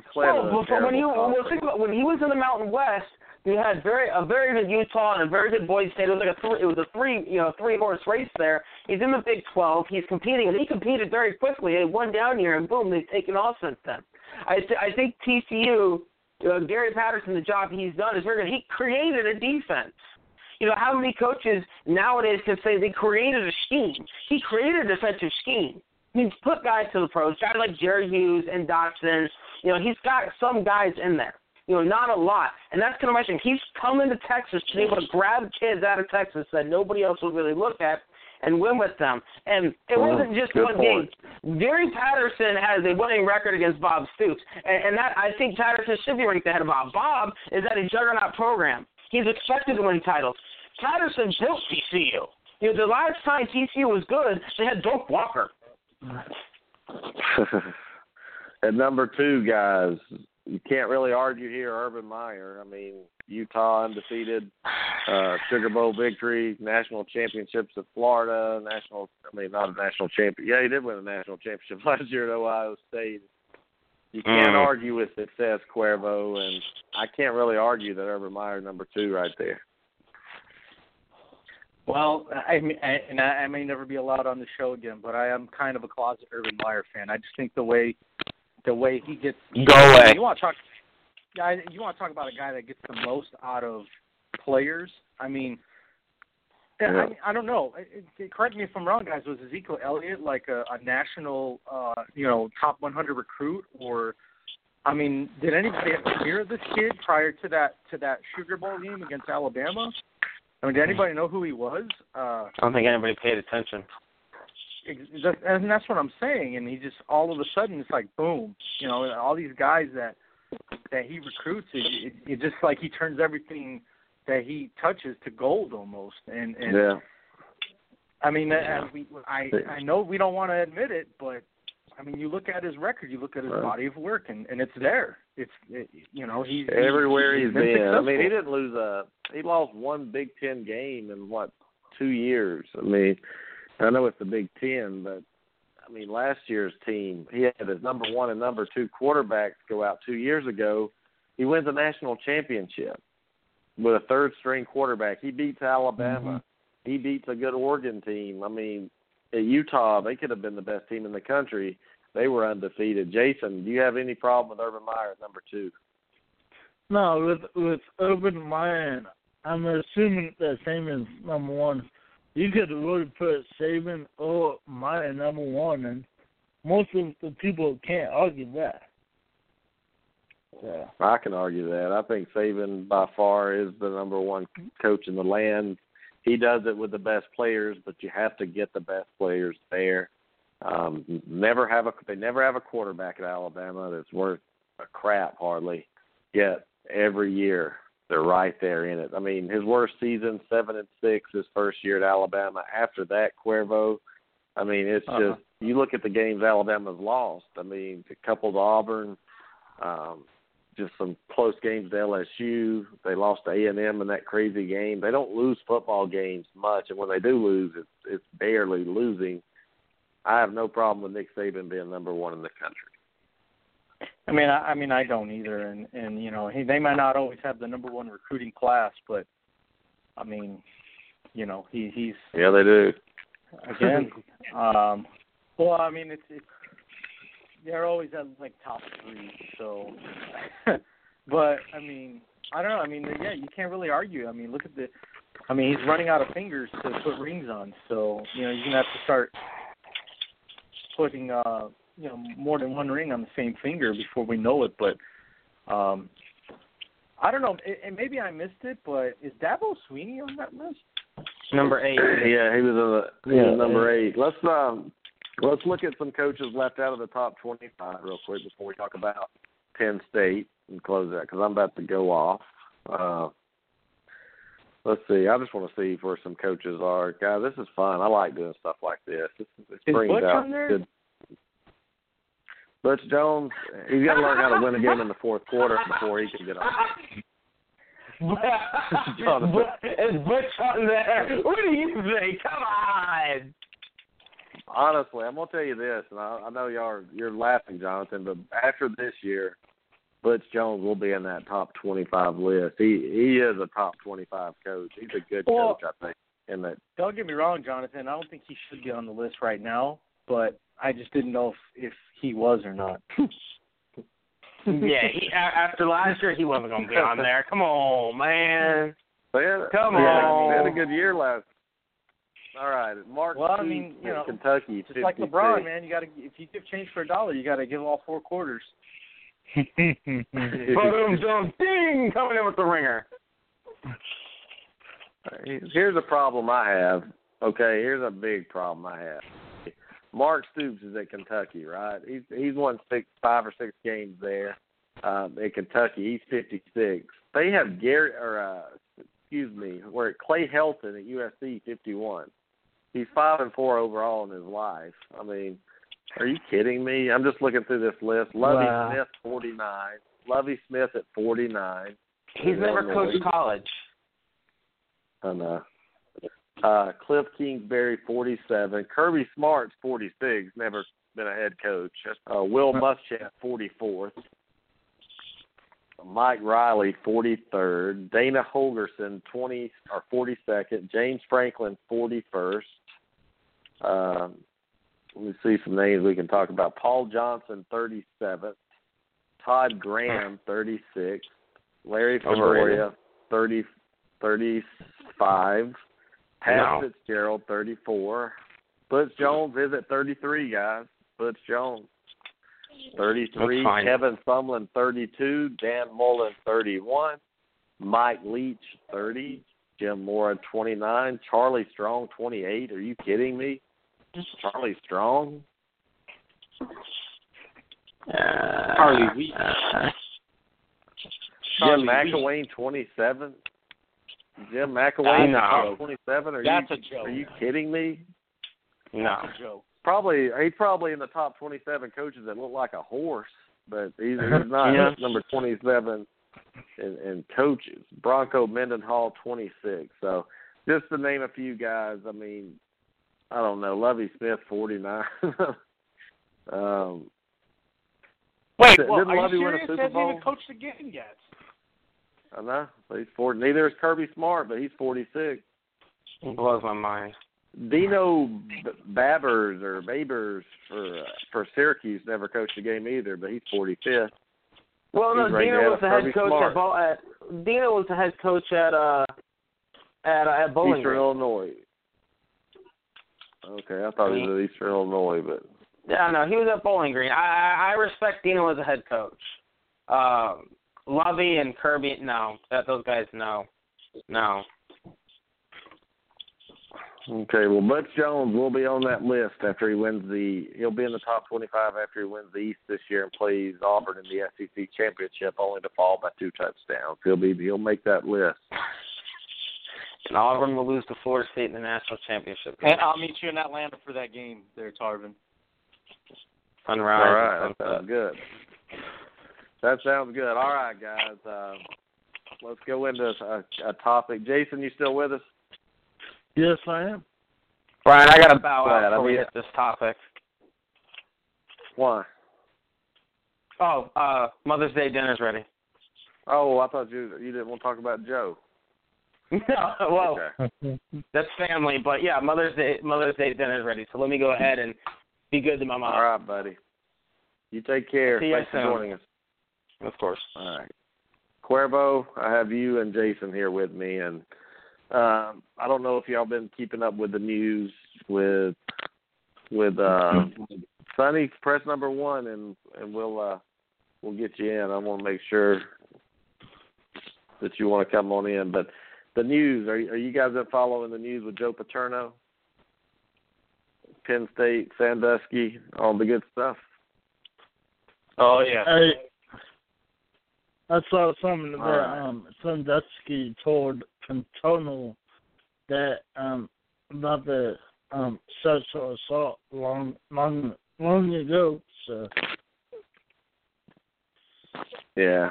All these Penn State people out there that think Joe Paterno's innocent, that he knew nothing. And Cuervo, I have a big problem. I hate to even talk about it because the guy's passed away. He can't defend himself. But this has been going on since like 1972. And Joe Paterno promoted the guy after he knew all of this was going on. And the guy, one kid in 72 was attacked from behind in the bathrooms and taken to the ground. And Joe Paterno told him to drop the charges. And Cuervo, do you think Joe Paterno's innocent in all this? And the reason I'm asking you this, nobody said this. You won't hear ESPN. I think, honestly, in my heart of hearts, that Joe Paterno was involved with the children. That's why he never did anything with Sandusky. I mean, am I off base here? Am I wrong for saying that? I'm tired of hearing people defend this guy. Yeah, I mean, I don't know if he was involved as in he was like, you know, hands-on, but as far as having knowledge, I mean, how can you sit here and make the argument that he did not have any knowledge when all the evidence points to, well, you know, it had been going on for 30 years.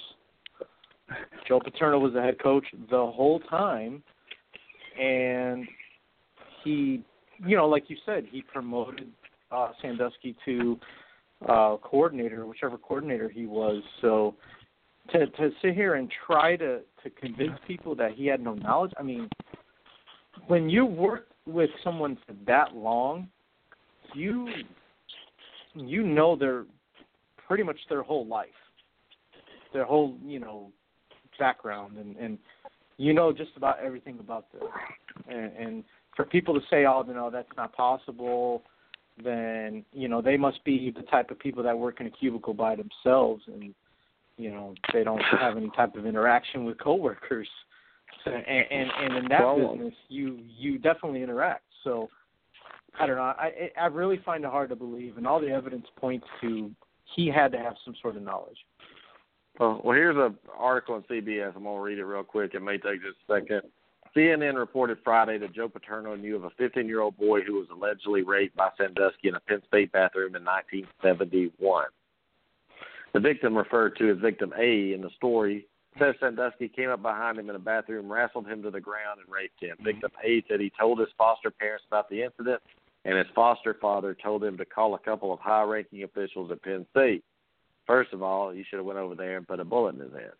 Victim A made the call and talked to two men who identified themselves as Jim and Joe. Victim A does not know who Jim was, but claims that Joe was Penn State coach Joe Paterno, telling CNN, "I've heard that voice a million times." According to Victim A, after telling the two men about what happened, they accused him of making the entire story up and told him they were going to call the authorities. Victim A was never interviewed by authorities during Sandusky's trial because he fell outside the statute of limitations, but he did receive a settlement from Penn State acknowledging him as one of Sandusky's victims. Another story, this one from NBC, reports that Joe Paterno wasn't the only coach who knew of Sandusky's crimes as far as back in the 70s, but that up to 6 Penn State assistants were aware. Citing court documents and sources with information on the cases, the story reports that a former Penn State assistant witnessed an incident in the late 70s and 3 other assistants saw inappropriate conduct between Sandusky and young boys in the 90s.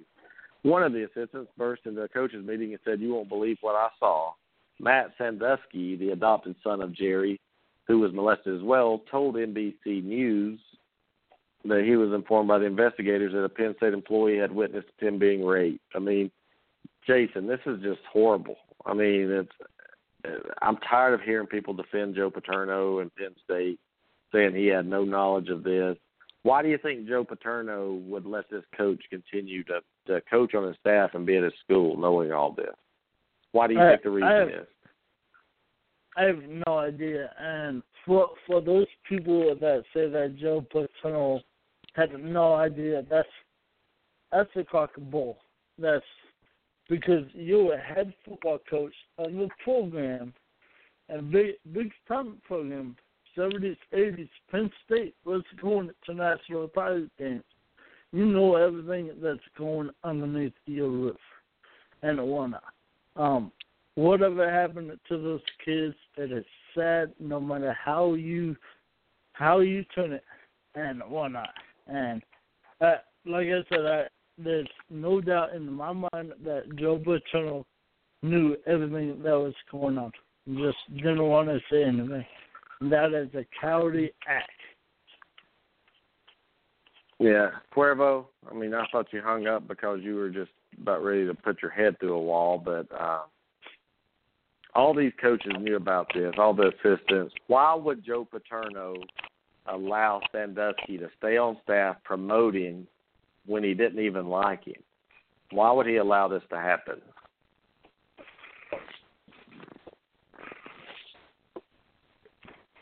That's to you, Cuervo. Sorry about that, Tarvin. I was getting a phone call. Say that one more time, please. Why would Joe Paterno allow that? He had knowledge of it. All coaches knew about it. Why would he promote the guy? Why would he allow him to be on that team and the coaching staff? He didn't even like him. They didn't even get along. What is your reason that Joe Paterno would allow this to happen? Well, because I don't know if correct me if I'm wrong. I think Penn State was Paterno's dream job, was it not, or was it just a job for him? I don't know, but that's all he's been coached there since Jesus was on the earth. Exactly, and well, back in the '70s, he had just taken the job, you know, recently. So I guess my thing is, well, and if it was his first head coaching job, which I'm pretty sure it was, you know, you don't want to screw it up, and it's a snowball effect, and it's unfortunate that, you know, head coaches are put in, you know, in a position where they are under so much pressure to win. And back in the '70s, you know, Penn State was a pretty well-known you know, institution in college football. They were a national, you know, contender. But the point I'm making is, you know, he was willing to sacrifice, you know, the fact that he didn't get along with Sandusky. But what it all came down to was winning, and that's the only thing he was focused on. He was focused on winning, and he was focused on not having any type of negative attention. And is he wrong? Hell yeah, he's wrong. But when you're a head coach, that's how you're thinking. Like, I have to keep this train going. I want to win, and I want to be successful, and I want to, you know, and I don't want any negative publicity. So I'm just going to sweep everything under the rug. We're going to pretend like nothing happened, and, you know, it'll probably be over and done with. And here we are, you know, 30, 40 years later, and we're still talking about it. Mm-hmm. How many lives were messed up? I mean, because of this guy. If Paterno, and I'm not saying, I still, I'm not convinced that he wasn't physically involved. I can't prove that, but there may be somebody that comes out. We don't know. But if he allowed it to happen, then he's just as guilty as Sandusky, in my opinion, because I don't care how successful I wanted to be, Cuervo. If I saw that happening, you wouldn't have to worry about the police or the authorities. I would take matters into my own hands and rid the guy off the earth immediately.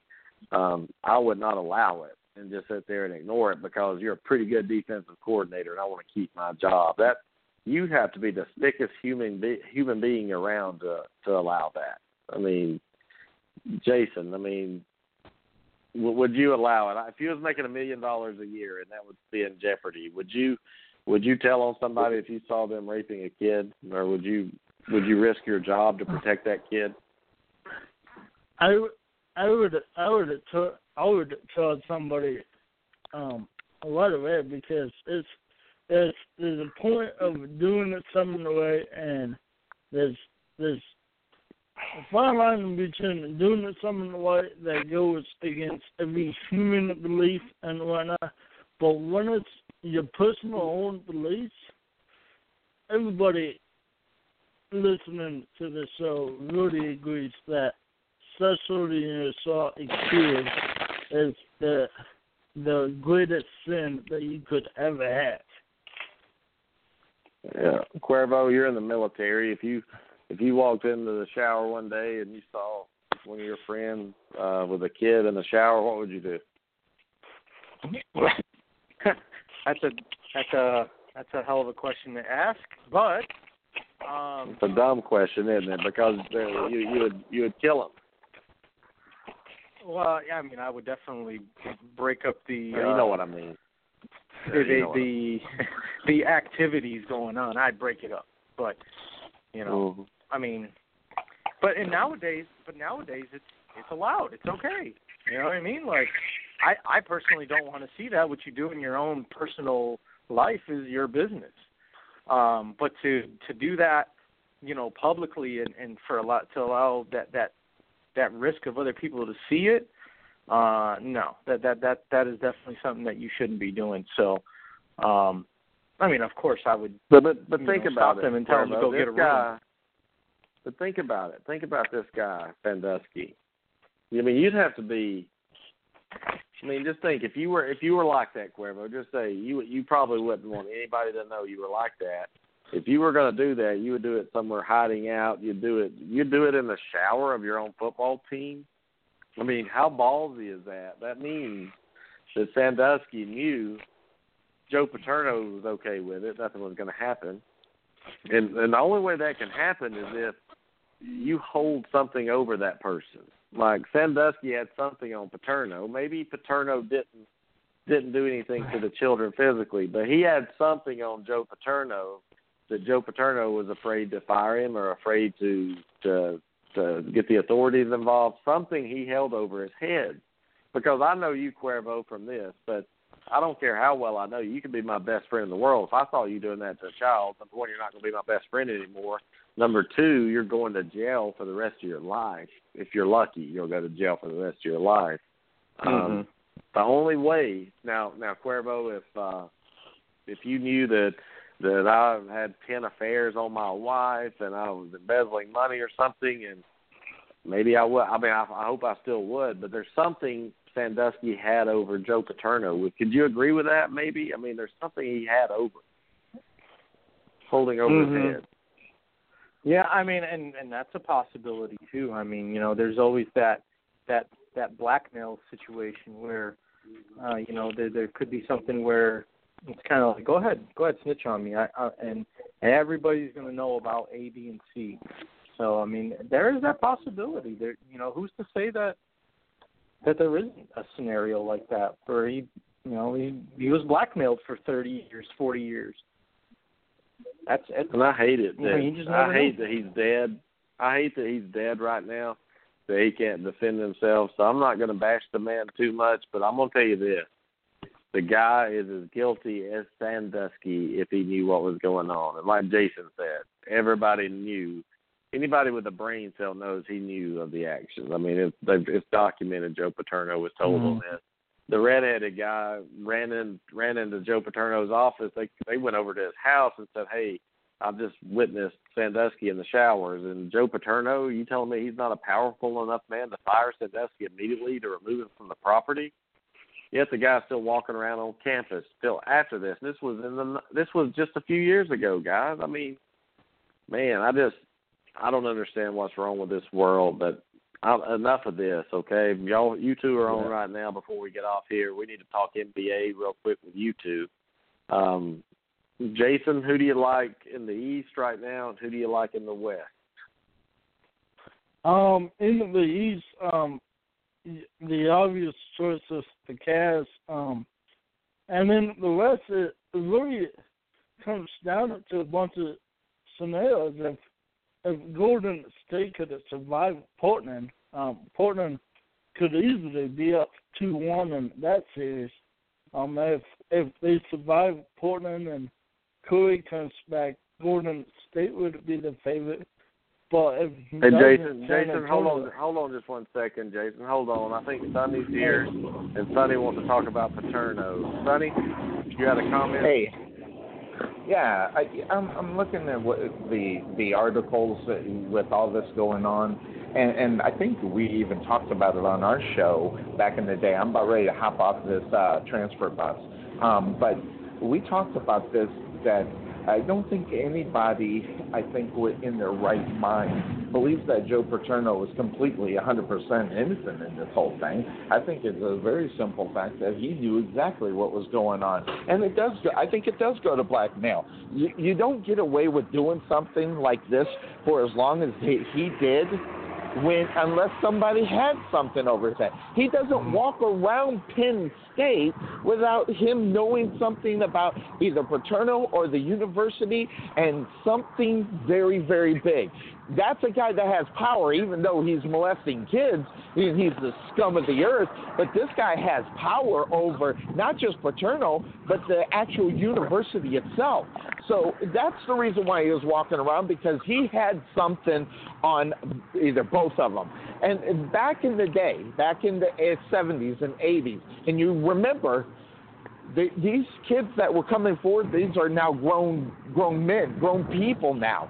So this stuff happened back in the 70s and the early 80s, when being weird sexually and stuff like that was brushed up underneath the rug. And it was never talked about. And I think I was typing, everybody had that weird uncle. And Joe Paterno, he may not have been the weird uncle, diddling the kids, but his brother, Jerry Sandusky, was one that did do it. And that kind of stuff just wasn't talked about. Everybody knew what was going on, and no one said anything. No one called the cops, and they just let those kids deal in a silent shame for the rest of their lives until they can figure out how to deal with it. And that's what happened in that whole situation with Paterno. Paterno knew it. Everybody in that university knew it. Paterno's just as guilty, right, Sonny? Is absolutely. If he touched the child. Yep. You have a chance to make a difference, and you don't. He looks like he crawled up underneath a rock. But, I don't know if Joe Paterno did anything. I don't want to go to that point. But knowing that Jerry Sandusky did, hell yeah. And not only that, he knew it, and he kept promoting him. And depending on what you believe. Now, I believe they were friends. There's plenty of reports that say these guys hated each other. Simple fact of the matter is that if that's true, then he definitely had something on him, because you don't keep someone you hate on your staff when you're Joe Paterno and you're running that whole university. Okay? But back in the days, people had friends like that. And they're not like today's people, like us. I love you, Tarvin, but if you did that, I'd never talk to you again. I might even find a way to make sure you got hurt very, very bad somehow without anybody knowing it was me. I hope you would. I hope you would. That kind of thing. But, that's the difference between the year 2000 and when this came up, 2010, right? 2012, somewhere in that. The difference between today's mentality with things like that compared back then to the 70s and now the 80s, I'm telling you right now, it's a totally different world from what's going on. People are more aware. We kind of, I guess as parents, coddle our kids a little bit too much compared back to the 70s, where in the 70s someone said, hey, they did this, and they would say, hey, get the hell out of here. They knew something was going on, but the kids didn't have credibility as back in the day as they do now, because now kids are a priority instead of back in the 70s, 80s, and kids were just an accessory. So, the priority now with kids and their feelings and everything else, all this crap starts coming out because they didn't raise kids that way back in the day. And that's the reason why it's coming out. It's just a different day and age. And Jerry Sandusky and all those guys, that don't surprise me at all.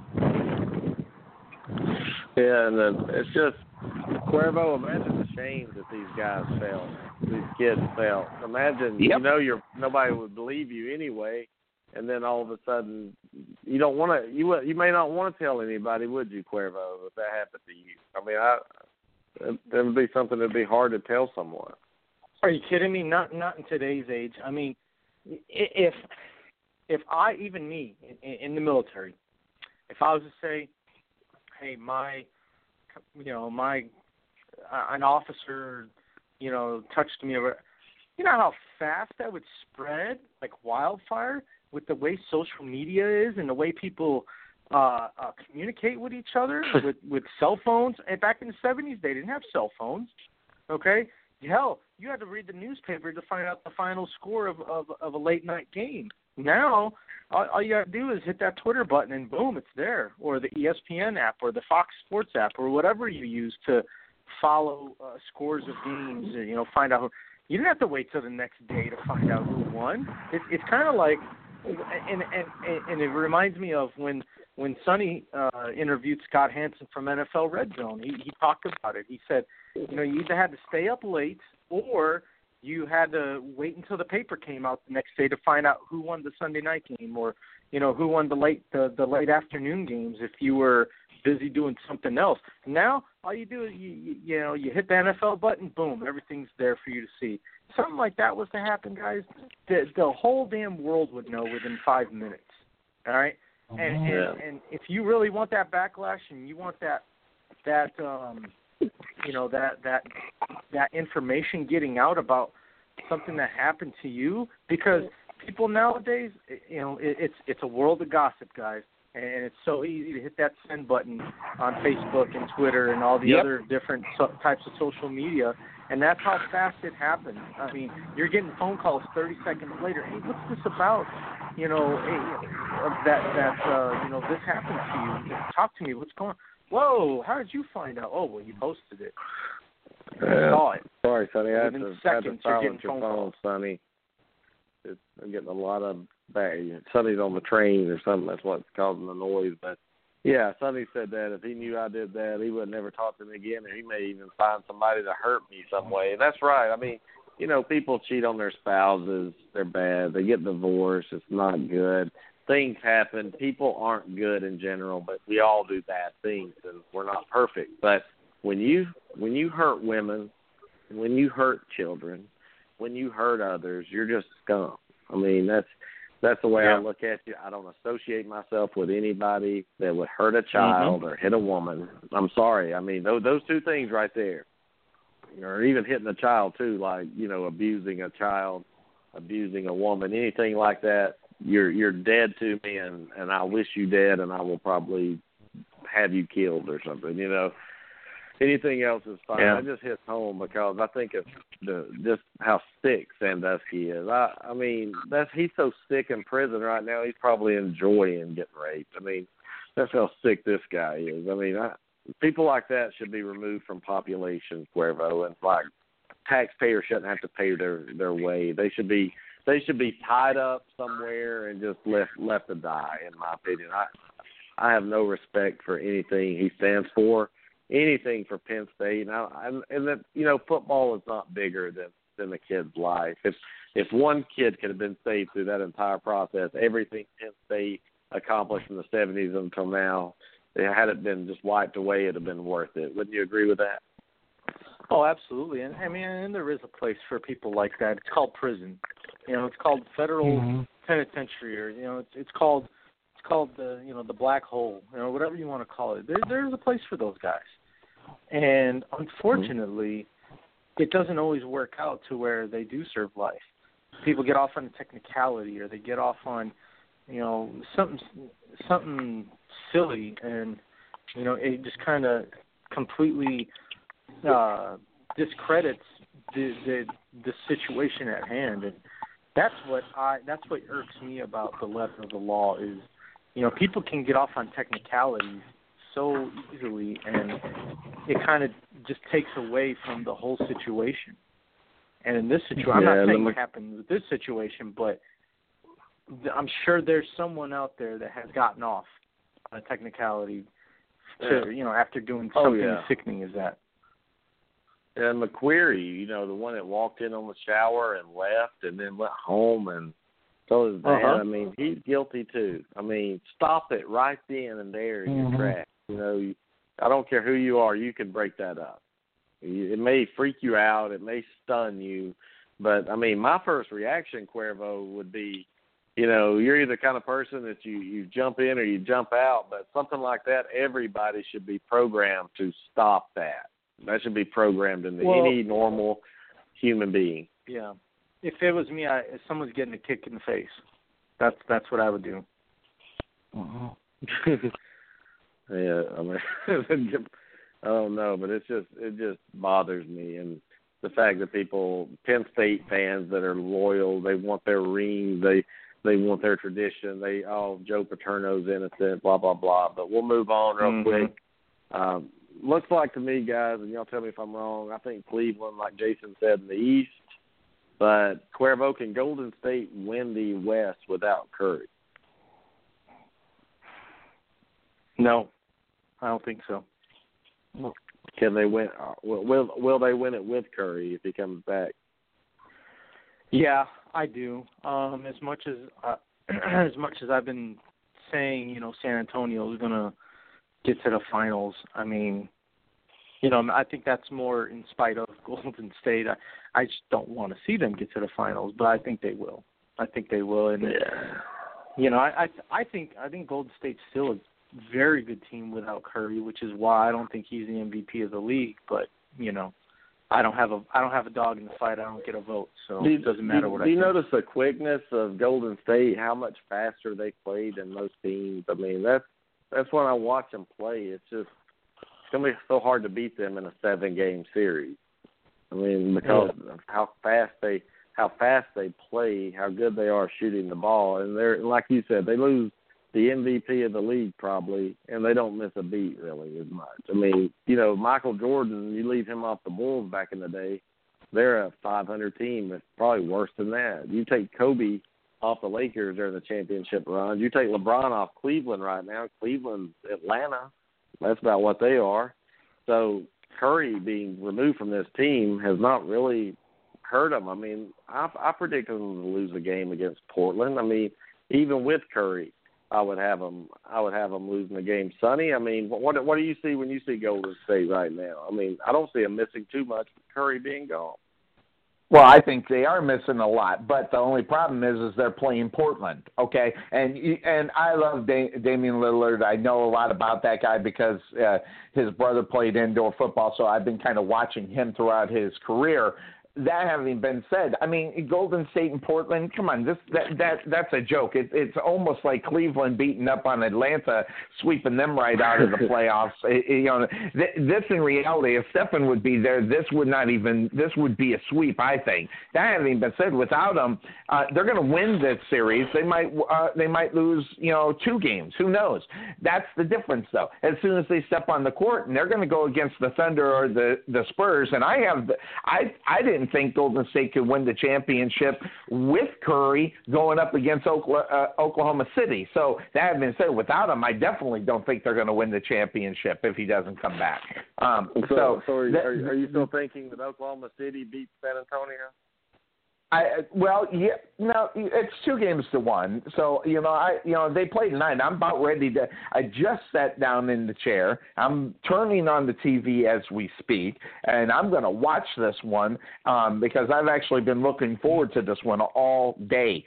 I think this is going to be a good one. I think whoever wins this one obviously if San Antonio wins it, I think that's definitely going to be over, which I don't want it to be, but I have a feeling that Oklahoma City, this is in Oklahoma City, by the way, too, so that's sitting pretty for them as well. And if they can't win this game at home, I don't think they deserve to be in the championship game against whoever it's going to be.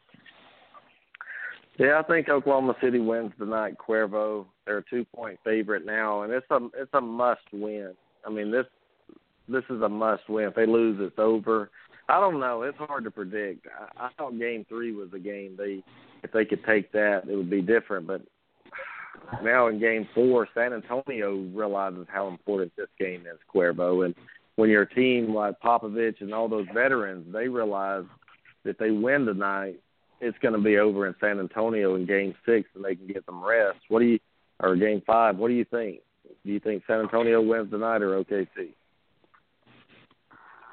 I think I can see Oklahoma City winning. I mean, I really think that.